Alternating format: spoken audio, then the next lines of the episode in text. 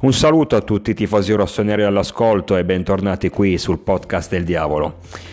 Ad Istanbul, sede della prossima finale di Champions League, si sono appena conclusi i sorteggi per la massima competizione europea. Il Milan è stato inserito nel gruppo E insieme a Chelsea, Salisburgo e Dinamo Zagabria. Sicuramente un eh, girone molto più abbordabile rispetto a quello dello scorso anno ma da non sottovalutare assolutamente. E vi dico, soprattutto per quanto riguarda il Salisburgo, che in questo momento è la squadra che più temo. Nel senso, il Chelsea sappiamo che è forte, come ogni squadra inglese, tra l'altro. Però avrei eh, temuto di più, ad esempio, se avessimo beccato eh, tipo il Tottenham.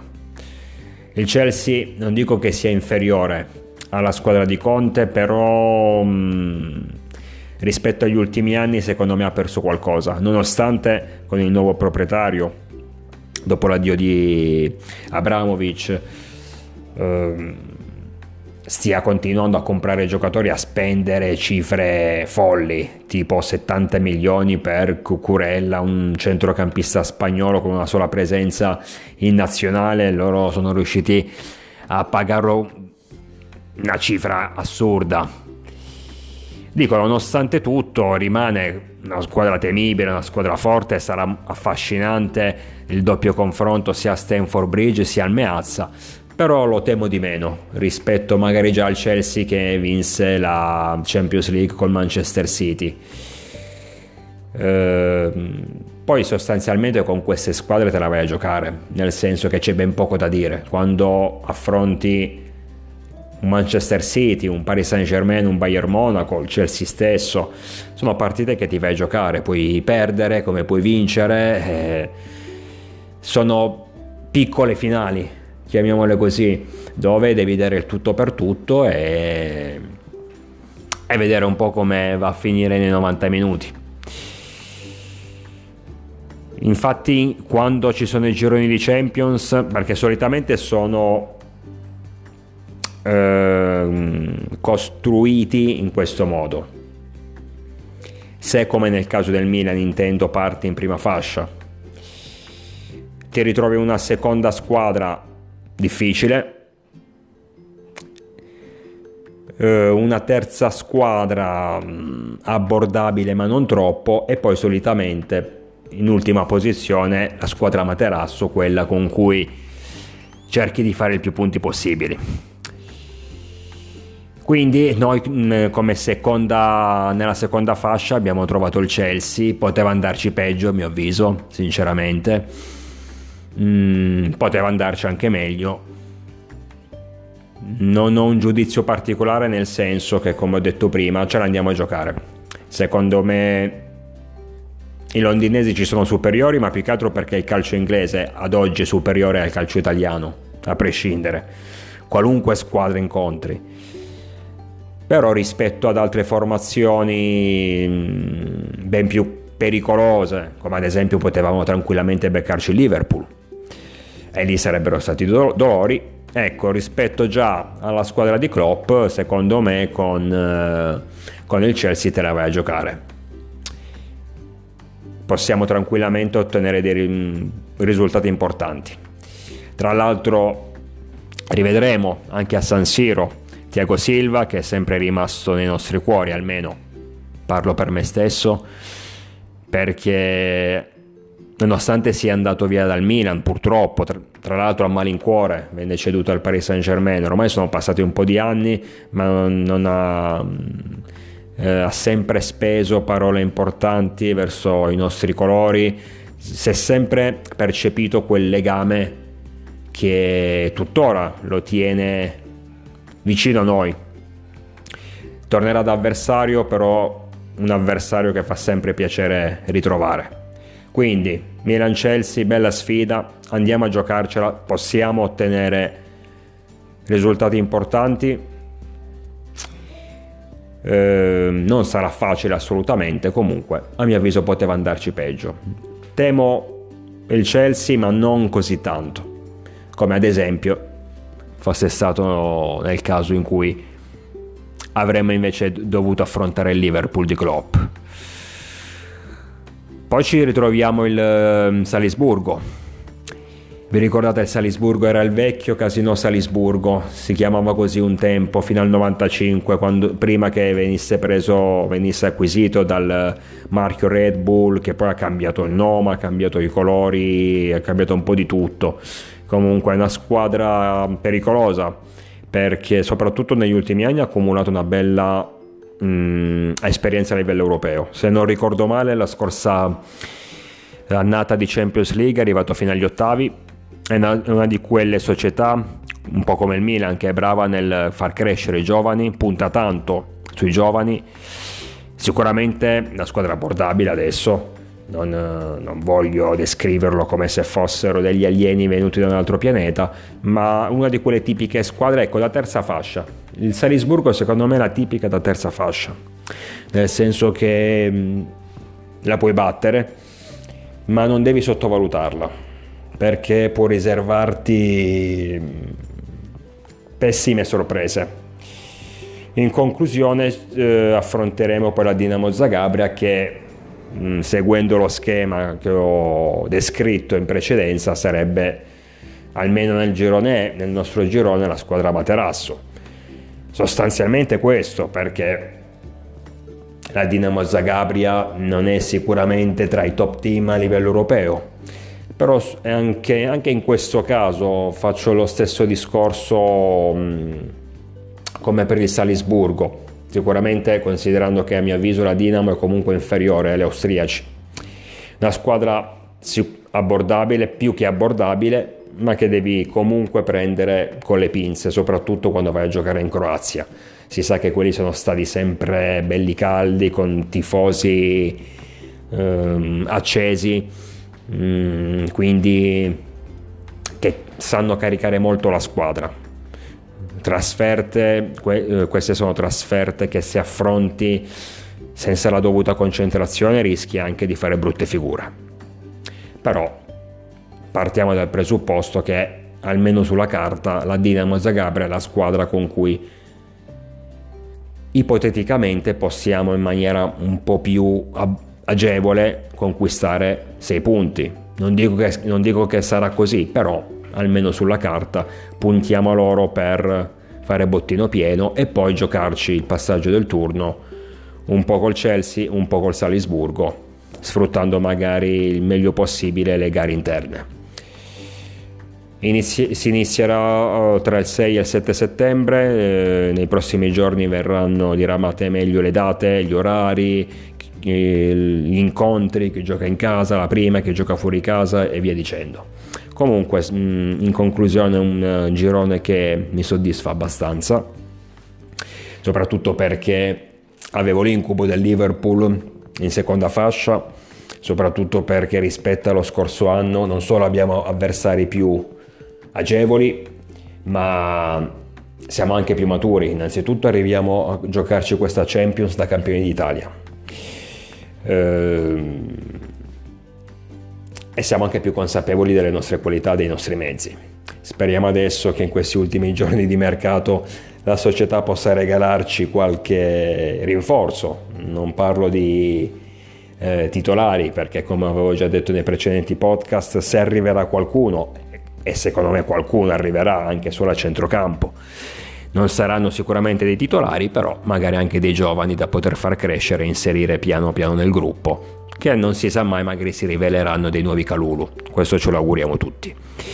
Mi leggo proprio al Chelsea per uh, accennare velocemente, cioè più che accennare, parlare velocemente della questione Leao. Eh, rimbalza ormai negli ultimi giorni la notizia di una possibile proposta mm, da parte del Chelsea al Milan per l'acquisizione di Leao. Si parla, almeno i rumors dicono, che i londinesi sarebbero pronti a mettere sul piatto anche i 120 milioni. Adesso, mm, che il Chelsea possa offrire quella cifra, ci credo pure. Ripeto, hanno speso 70 milioni per un centrocampista semi sconosciuto, figurati per Leao. Però è anche vero che se hanno spesi 70 per quello lì, per Leao me ne devi dare 200 almeno Comunque, mh, mm, credo però che sarà molto difficile che il Milan possa cedere a pochi giorni dalla fine del mercato la sua stella più importante. A parte il fatto che qua stiamo parlando di rumors, offerte ufficiali non ne sono arrivate, quindi, ma ribadisco, il mercato finisce fra una settimana esatta, il prossimo giovedì. Ok che ti riempiono, eventualmente ti riempirebbero di soldi perché 120 milioni, se, se arrivassero, se arrivassero l'offerta, in generale parlo, ci penserei su, perché sono tanti soldi e poi praticamente ti puoi rifare la squadra. Ma non te la possono fare una proposta del genere a una settimana dalla fine del mercato, anche perché poi tu dovresti avere il tempo di rimpiazzare il giocatore e spendere il meglio possibile, non, non, dico tutti i 120 milioni, ma comunque almeno una buona parte, sicuramente per rimpiazzare Leao. E poi già che ci sei per rinforzarti anche in altre zone del campo. La vedo comunque difficile anche perché operazioni del genere. Si, hanno bisogno di tempo per imbastirsi. Non le fai in pochi minuti, in pochi giorni o in poche ore è vero che nel, queste sono squadre, quelle inglesi, ma come il Paris Saint Germain ad esempio, che hanno una quantità di soldi così elevata che ci mettono poco a metterteli sul banco e tu magari ti ritrovi ad accettare la loro proposta. Però la vedo molto difficile, ripeto, che il Milan si privi di un giocatore di, del calibro di Leao a una settimana dalla fine del mercato. Ne potremmo riparlare, non lo so, fra un anno, mm, ok, magari inizio eh, sessione acquisti estiva, allora lì perché no? Non, non, non chiuderei totalmente le porte perché 120 milioni sarebbero veramente una bella cifra. Leao sicuramente un talento importantissimo, però dobbiamo anche capire la situazione delle squadre italiane al momento attuale. Poi squadre come il Milan che non, non possono neanche godere dello stadio di proprietà che farebbe aumentare gli introiti quindi dicevo, le scuole italiane al momento attuale certe proposte non le possono rifiutare assolutamente. Però ribadisco, una settimana dal termine del mercato la vedo molto difficile. Fermo restando che, come ho detto prima, ad oggi richieste ufficiali non sono arrivate. Concludo questo podcast parlando di Adli perché, come sempre accade, soprattutto tra, tra i tifosi rossoneri, se non c'è un motivo di polemica, molte persone non vanno a dormire. È un altro motivo di polemica, oltre al mercato insoddisfacente, al centrocampista che non arriva, al, al pareggio con l'Atalanta che sembra quasi avessimo uh, perso contro l'ultima in classifica. Oltre a tutto ci mettiamo anche il mancato utilizzo in queste prime due giornate di Adli. Apriti cielo, oddio, Pioli non lo vede, Pioli l'ha fatto fuori, Pioli non lo vuole, metti, mettiamolo in campo, ci può risolvere i problemi, ma perché non gioca? Come al solito, ripeto, c'è sempre un motivo per fare polemica. Cioè, io, io, non capisco, secondo me i tifosi del Milan, molti tifosi del Milan, non dico tutti, però sono una, una, una razza a parte, davvero. Cioè riescono in, per, per ogni situazione Ogni, eh, prendono il cavillo pur di fare polemica. Cioè, secondo me, molti tifosi del Milan, ma basta anche vedere i tanti canali YouTube che ci sono di tifosi o pseudo tifosi, tifosi normali o pseudo giornalisti che si mettono a fare video e devono trovare qualunque motivo per fare una polemica, se no non, vanno, non, non sono tranquilli. E questo mi fa incazzare perché poi queste, queste polemiche minano il, eh, l'ambiente, creano quel, mm, quel, malumore che non fa bene ai tifosi, che non fa bene neanche ai giocatori, che poi sono polemiche sterili, fondate sul nulla. Sul nulla. Parlavo appunto di Adli, ma ragazzi, Adli giocava ieri nel Bordeaux. È arrivato quest'estate, l'avevamo preso sì lo scorso anno, però l'avevamo lasciato, vi ricordate, in prestito ancora un anno in Francia, è arrivato quest'estate, sì, ha fatto bene nelle amichevoli preestive, ma stiamo parlando di amichevoli. Pioli ci sta lavorando, è un ragazzo giovane che tra l'altro oggi ha lasciato la, l'allenamento in anticipo per tornare a casa, eh, dato che gli è nato il secondo figlio, ha 21 anni, ha già due figli, complimenti a lui. Comunque dicevo, un ragazzo giovane che è stato che deve entrare in una nuova um, non mi viene il termine in una nuova dimensione ecco ris- completamente diversa rispetto al, cal- al calcio francese. In un nuovo campionato, in un nuovo paese, in una nuova squadra come quella eh, di Pioli dove ogni meccanismo è oliato, dove non si lascia nulla al caso, dove metti una pedina nuova, introduci una pedina nuova che ha un preciso compito. Come fosse il Milan di Pioli, come se fosse una catena di montaggio, dove ogni, ogni giocatore ha la sua mansione. Nessuno è lì e, e fa l'anarchico. Ogni, anche il layout della situazione, che è magari quello un po' più, cioè sicuramente talentuoso, e a cui si, probabilmente Pioli dà meno dettami, ma in realtà anche lui ha la sua funzione ben precisa. Anche lui ha, deve seguire un, un determinato piano insieme ai propri compagni per raggiungere l'obiettivo ad ogni partita. Quindi l'ho detto anche in un precedente podcast, non è semplice ad oggi entrare nei meccanismi del Milan di Pioli, soprattutto per un ragazzo giovane e senza tanta esperienza come Adeli. L'idea di eh, Pioli è trasformare eh, Yasin, Yasin come un trequartista moderno, quello facendo, mh, mm, svolgendo i compiti che svolgeva Cialanoglu, soprattutto l'ultimo anno prima di andarsene da quelli lì quindi un, un, um, un trequartista a tutto campo, capace di aiutare principalmente la tre quarti, ma anche in fase di non possesso, anche in fase di centrocampo, anche in, nella zona del centrocampo. Questa è l'idea di, di Pioli per Adli. Mentre già De Ketelaar è più trequartista puro e si sta lavorando, tra l'altro Charles dovrebbe esordire da titolare sabato sera contro il Bologna, la prima, da titolare, mm, mentre lui è già più il trequartista puro, il, fanta- il, classico fantasista che tra l'altro può comunque anche giocare come prima punta o come esterno d'attacco, però almeno Pioli lo vede più come il 10 puro.